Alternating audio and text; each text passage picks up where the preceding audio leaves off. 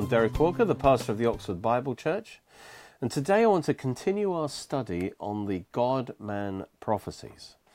The, the many prophecies in the Old Testament that predict the coming Messiah, uh, the one who would come uh, who, to save mankind and to rule as king over the earth. And one of the key characteristics of these prophecies is that this Messiah would not be just a man, but he would also be God.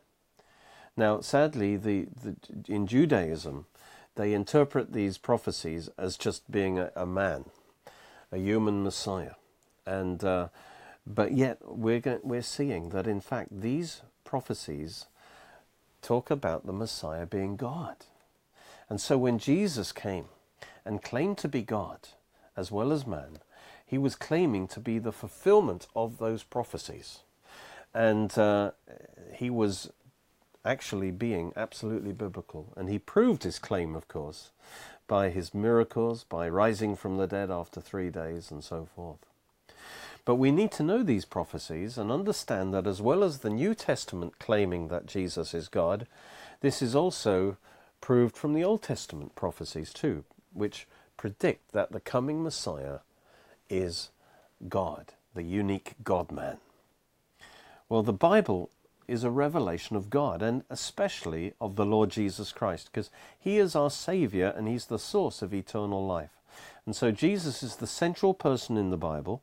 The scripture speaks of him and says we must believe in him and come to him to receive salvation and eternal life. He said in John 5, You search the scriptures, for in them you think you have eternal life, and these are they which testify of me. But you are not willing to come to me that you may have life. To have eternal life, you have to come to Jesus. You have to believe in him. And then John 20 says, These things are written that you may believe that Jesus is the Christ, the Son of God, and that believing in him you might have life in his name. And there is no salvation outside of Jesus Christ. 1 John 5 says, God has given us eternal life, and this, this life is in his Son. He who has the Son has life. But he who does not have the Son of God does not have life. That's pretty clear. And so there's nothing more important than knowing who Jesus is that he's fully man and fully God. And because he's God, he's worthy of our full, our absolute love, loyalty, and submission, and our wholehearted worship and devoted service. And so this is expressed this key truth is expressed by the classic Christian confession, confession that Jesus is Lord. When you're saying that, you're saying Jesus is God. He's my God. He's my Lord. Romans 10:9 says that if you confess with your mouth Jesus is Lord and believe in your heart God raised him from the dead, you will be saved. And this is the declaration from a believing heart that Jesus possesses the absolute and final authority that only belongs to God, and it exp- expresses our personal submission to his authority as our Lord. And since Jesus is the Lord God, he is my supreme Lord. When the Old Testament was transla- which is written in Hebrew, was translated into Greek, two words that were used exclusively for God, which is Jehovah, which is his personal covenant name, and Adonai, which means Lord, owner, master. Uh, both of these names of God were translated into the Greek word kurios, which is translated as Lord uh, in Romans 10 and elsewhere. And so, what this means is that when it talks about the confession that of somebody who's saved, they confess from a believing heart that Jesus is Lord, that Jesus is Kurios, which is basically saying that Jesus is Jehovah. He's Adonai. And so this is the key revelation is that Jesus is God and only the God can show that to your heart. The New Testament declares Jesus is God in many ways. Here's some examples, for instance, direct statements of his deity. Romans 9:5 According to the flesh Christ came, who is over all the eternally blessed God. Amen. 1 Timothy 3:16 says great is the mystery of godliness God was manifested in the flesh in the person of Jesus. Titus 2:13 says looking for the blessed hope and glorious appearing of our great God and Savior Jesus Christ. Jesus Christ is our great God and Savior. 2 Peter 1 1 uses the same phrase that we have obtained like precious faith uh, by the righteousness of our God and Savior Jesus Christ. But this isn't just an Old Testament, uh, sorry, a New Testament revelation. The Old Testament also has many prophecies of the Messiah who will come to save man from his sin, and this Messiah will be both fully man and fully God. And today I want to focus on a number of these messianic prophecies that reveal that the coming Messiah is divine, the unique God man. Uh, and so when Jesus claimed to be both God and man, he was claiming to be the fulfillment of those prophecies, and the Jewish leaders were wrong and unbiblical to reject his claims on the basis it was impossible for a man also to be God. And so this New Testament revelation is perfectly consistent with what the Old Testament says, and it proclaims that these prophecies in the Old Testament were fulfilled by Jesus himself. This revelation of Christ as the God man is at the heart of the Christian faith and it's essential for our salvation. It's the primary defining truth that separates true biblical Christianity from cults and other religions, all of which reject the deity of Christ and they say instead he's some exalted angel or some kind of man. Trusting in a Jesus who is just a created being is to believe in another Jesus, a false Jesus who doesn't exist. The whole Bible points to Christ as the source of salvation and eternal life. So it's vital to believe in the true Christ who is God Himself and not in another Jesus, a merely created being. For there's an infinite difference between the Creator and any created being. The Bible says salvation is of the Lord. And even the name of Jesus declares that truth. It means the Lord our salvation, or the Lord is salvation. So if Christ is just a creature, he cannot save you. If you trust in Christ as a created being to save you, you are still lost, for only God can save you. You must trust in Christ as God to be saved because God alone is the Saviour. So believing in the deity of Christ is essential for our salvation. Some say, well, it's just having faith that matters. It doesn't matter so much exactly what you believe. That's so wrong. It's who you believe in that's the main issue, not how much faith you have. I mean, you could have all the faith in the world in an omelette, but it won't, sta- it won't save you. Romans 10:13 says, "Whoever calls on the name of the Lord Jesus shall be saved. This says we are saved by calling on Jesus as our Lord, our Kurios. Remember, that's what translates Jehovah and Adonai. And this verse in Romans 10:13 is quoted from Joel in the Old Testament, Joel 2:32, that says that all who call on the name of the Lord, on the name of Jehovah, shall be saved. So the New Testament takes a verse about Jehovah and then claims that and, and says that salvation comes through Jehovah. Sorry, the New Testament takes a verse about Jehovah which says that salvation comes through Jehovah and then applies it to Jesus.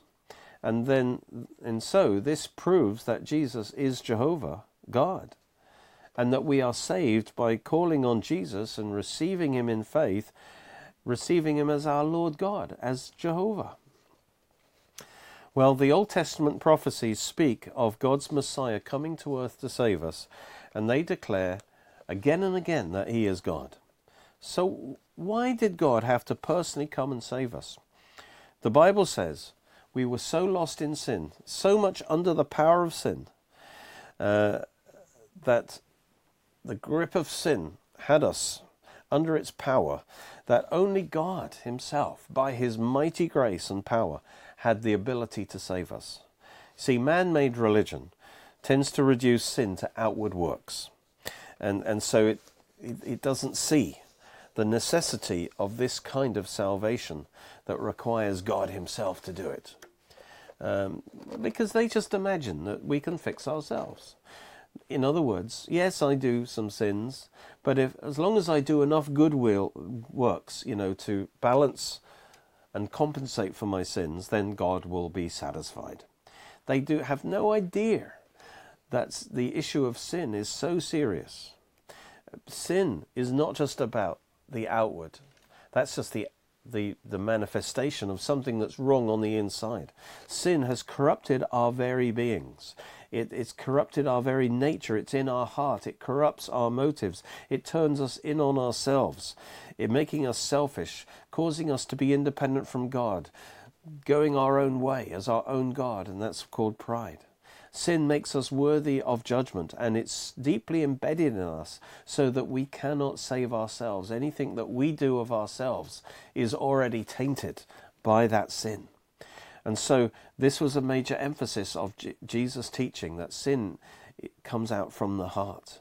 So, sin is such a deep issue that salvation can only be accomplished from by God. And therefore, just as God alone is the save, is the creator, so only God can be the savior. This is something he could not delegate to someone else because only God can accomplish our salvation. That's why Jonah de- declared, Salvation is of the Lord. This, that's a great revelation. In other words, Jonah was putting his trust in God alone to save him, and he wasn't disappointed. Isaiah 43 says, I, even I, am the Lord. Besides me, there is no Saviour. Only God can save. Isaiah 45, he says, There is no other God besides me, a just God and a Saviour. There is none besides me. Look to me and be saved, all the ends of the earth, for I am God and there is no other. Therefore, when the Bible says that Jesus is our Saviour, that is a claim that He is God. And that's why the two statements are combined uh, in Titus 2:13 when it talks about our great God and Savior Jesus Christ. Jesus, if Jesus is our Savior, he has to be God. Last time we saw some of these messianic prophecies that declare the deity of the Messiah. For example, Isaiah 7:14 The Lord himself will give you a sign behold the virgin shall conceive and bear a son and call his name Emmanuel which means God with us. Isaiah 9 6 For unto us a child is born. That's his humanity. Unto us a son is given. That describes his pre existence and his deity. And the government will be on his shoulder, and his name will be called Wonderful, Miracle Worker, Counselor, that's teacher, Mighty God, and that's El Gibor. And that's very clear that this human child will also be the mighty God and also then the everlasting Father, or the source of everlasting life, the source of salvation, and the Prince of Peace. And then we saw Micah 5 2. You, Bethlehem Ephrathah, though you are little among the thousands of Judah, yet out of you will come forth to me one to be ruler in Israel. And this talks about his birth as a baby in Bethlehem. But then it says that's not his real beginning, because then it says whose goings forth, whose origins are from old, from everlasting. In other words, the babe of Bethlehem is also the eternal God. Now, Job understood man's problem, man's separation from God, and what it would take to fix the problem. Job 9, he says, For God is not a man as I am, that I may answer him, that we may go to court together. Nor is there any mediator between us who may lay his hand on us both. And what he's saying is, Job knew he was separated from God, but how can this be fixed? Because God, between God and man, is an infinite separation. He realizes that what's needed is a mediator who can identify, lay his hand on both. In other words, he has to be God to connect to God, but he has to be man to connect to man. And therefore, it needs a God man someone who is both God and man to identify with both. And that seems to be an impossible request. But later, the Lord reveals to Job that there is such a mediator who is alive in heaven right now and, and who is therefore divine, and who will also become a man to be our Redeemer. That's in Job 19, and Job gets very excited. He says, Oh, at this revelation, Oh, that my words were written, he says. Oh, that they are inscribed in a book, that they were be engraved on a rock with an iron pen and lead forever. In other words, this is such a great revelation. This needs to, to be recorded forever. And of course, God did that. He put it in the Bible, in God's everlasting word. And this is the revelation. For I know that my Redeemer lives. Praise God. In other words, he's saying, I know that the one that mediator, that Savior, is alive right now. Now, first of all, to, to be a Redeemer, and this isn't obvious in the English, but in the Hebrew, the Redeemer has to be a man. The Redeemer has to be a kinsman. It has to be someone who can identify, be in the same family as the person he redeems, and he can step in and he can pay the price to redeem his kinsman. And so, for this Redeemer to redeem mankind, he has to become a man himself. But now he is told that this Redeemer is already alive in heaven. In other words, this Redeemer is God. And then he says, and this Redeemer will stand at last on the earth. In other words, this Redeemer who is alive right now in heaven, one day will become a man. And he will come to the earth as a man in human flesh. And he will do that work of redemption. And then he says, he will be successful because he says, And after my skin is destroyed, after I die, Job says, this I know, that in my flesh I will see God. In other words, Job knows that he will, because of this Redeemer, dealing with the sin issue, Job will be resurrected one day and he'll be able to see God face to face. The sin issue will be dealt with. And he says, Whom I will see for myself, and my eyes shall behold, and not another, how my heart yearns within me. You see, only God Himself can save us. And He had to be a man in order to identify with us and pay for our sins and be that mediator that connects us between man and God, that brings us together. Why did God have to personally save us? You know, it's it's evident, of course, that only God can be the creator of all things. But why can only God be the savior of mankind? The truth is actually that salvation is a much harder thing than creation. Because in creation there were no opposing forces. But in redemption, God had to overcome our sin, He had to overcome Satan, He had to overcome the kingdom of darkness. And so such a work seems impossible. Uh, and it's actually why the angels stand in awe at the grace of God that has been shown toward us to save us. You know, creation is the work of God's fingers. You know, it's easy. It's, Psalm 8 says, When I consider the heavens, the work of your fingers, the sun and the moon that you've ordained. But to, to achieve our salvation, the Bible says that God had to roll up his sleeves and use his mighty arm. Now, Isaiah talks about the arm of the Lord bringing salvation. And he goes further actually and talks about the arm of the Lord as a person. In fact, it's a title for the Messiah. Many verses in Isaiah talk about the arm of the Lord, and some of them make it clear that this arm is a person, it's a title of the Messiah. And, and let's look at a verse, verse that talks about the arm bringing salvation. Isaiah 52:10 it says the Lord has made bare his holy arm this means he's revealed his holy arm. It, he's made it, him visible. Actually, the arm of the Lord is Jesus. And this is talking about him making the arm visible in the eyes of all the nations. And all the ends of the earth shall see the salvation of our God. And this word salvation is literally Yeshua. The ends of the earth shall see by faith the Yeshua of our God. God makes visible in the person of Jesus. And this connects immediately a few verses later with the famous verse, Isaiah 53, verse 1. Who has believed our report? And of course, the report is the report of Isaiah 53 about the suffering Saviour, the Messiah, who dies for our sins. Who has believed our report? And to whom has the arm of the Lord been revealed? You see, the arm of who is this arm of the Lord? For he will grow up before him as a tender plant. He's despised and rejected by men, a man of sorrows and acquainted with grief. Surely he's borne our griefs and carried our sorrows, and so forth. So the arm of the Lord, you see, is the Messiah, the suffering servant. And the one to who the arm of the Lord is revealed is the one who believes the report to him the power of God is revealed. But the arm of the Lord is the person of Jesus Christ himself.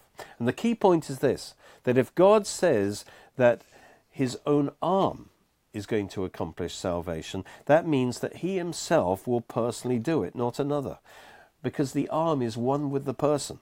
So whoever the arm of the Lord is, it must be God himself. You know, if if uh, I was talking about getting a job done, and you say, "Well, who are you going to get to do it?" and uh, and I said to you, "No, I'm my own mighty arm will do it." I'm saying that I will do it myself, and so this is a prophecy that God Himself, His arm, will actually accomplish salvation. And so the arm of the Lord in Isaiah 53 is the suffering Messiah, the man who dies for our salvation, but he is also God himself.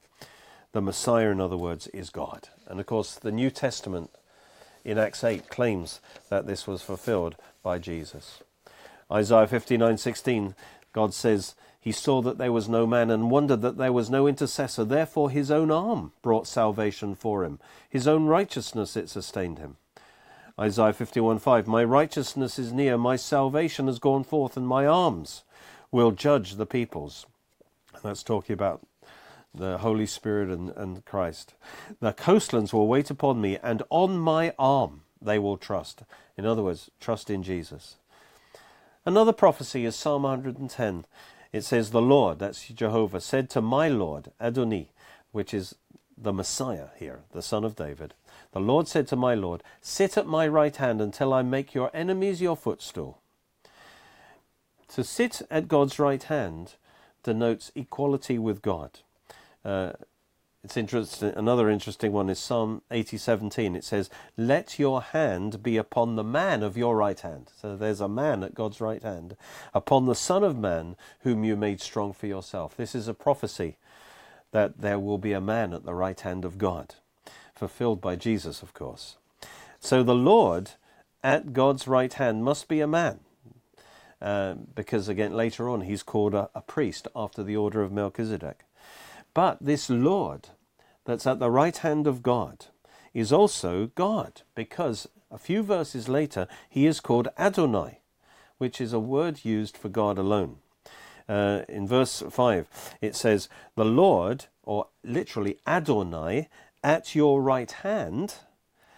Uh, now it says the Lord is at your right hand, but that word is is not in the original. So it literally says, The Lord at your right hand shall execute kings in the day of his wrath. So it says that the person at the right hand of Jehovah is Adonai, which is God himself. So the Messiah is God. In Zechariah 11, uh, the Messiah is valued at 30 pieces of silver, which is the value of, of a slave by the leaders of Israel. Um, because although Zechariah is acting the part, he's, it's all about the Messiah when you read it. And it says, Then I said to them, the leaders of Israel, If it's agreeable to you, give me my wages, and if not, refrain. So they weighed out for my wages thirty pieces of silver. And the Lord said to me, Throw it to the potter, that pricely prince that they sent, set on me. Now, God is speaking, and He says, This is just a picture of the of the what the leaders will value the coming Messiah, the Good Shepherd, uh, the price they set on me and uh, this is the Lord. And so I took the thirty pieces of silver and threw them into the house of the Lord for the potter. So this states that the Messiah uh, w- will be rejected by Israel, but he is also God, and that he would be valued. God himself would be valued for 30 pieces. And of course, that was fulfilled in Matthew um, in, in the New Testament. Zechariah 12:10, the Lord says, I will pour on the house of David and on the inhabitants of Jerusalem the spirit of grace and supplication. Then they will look on me whom they pierced. Yes, they will mourn for him as one who mourns for his own son. So here, notice, God is speaking and he predicts that Israel one day will repent and they will look by faith, but he says they will look on me whom they pierced. God says that he himself was pierced.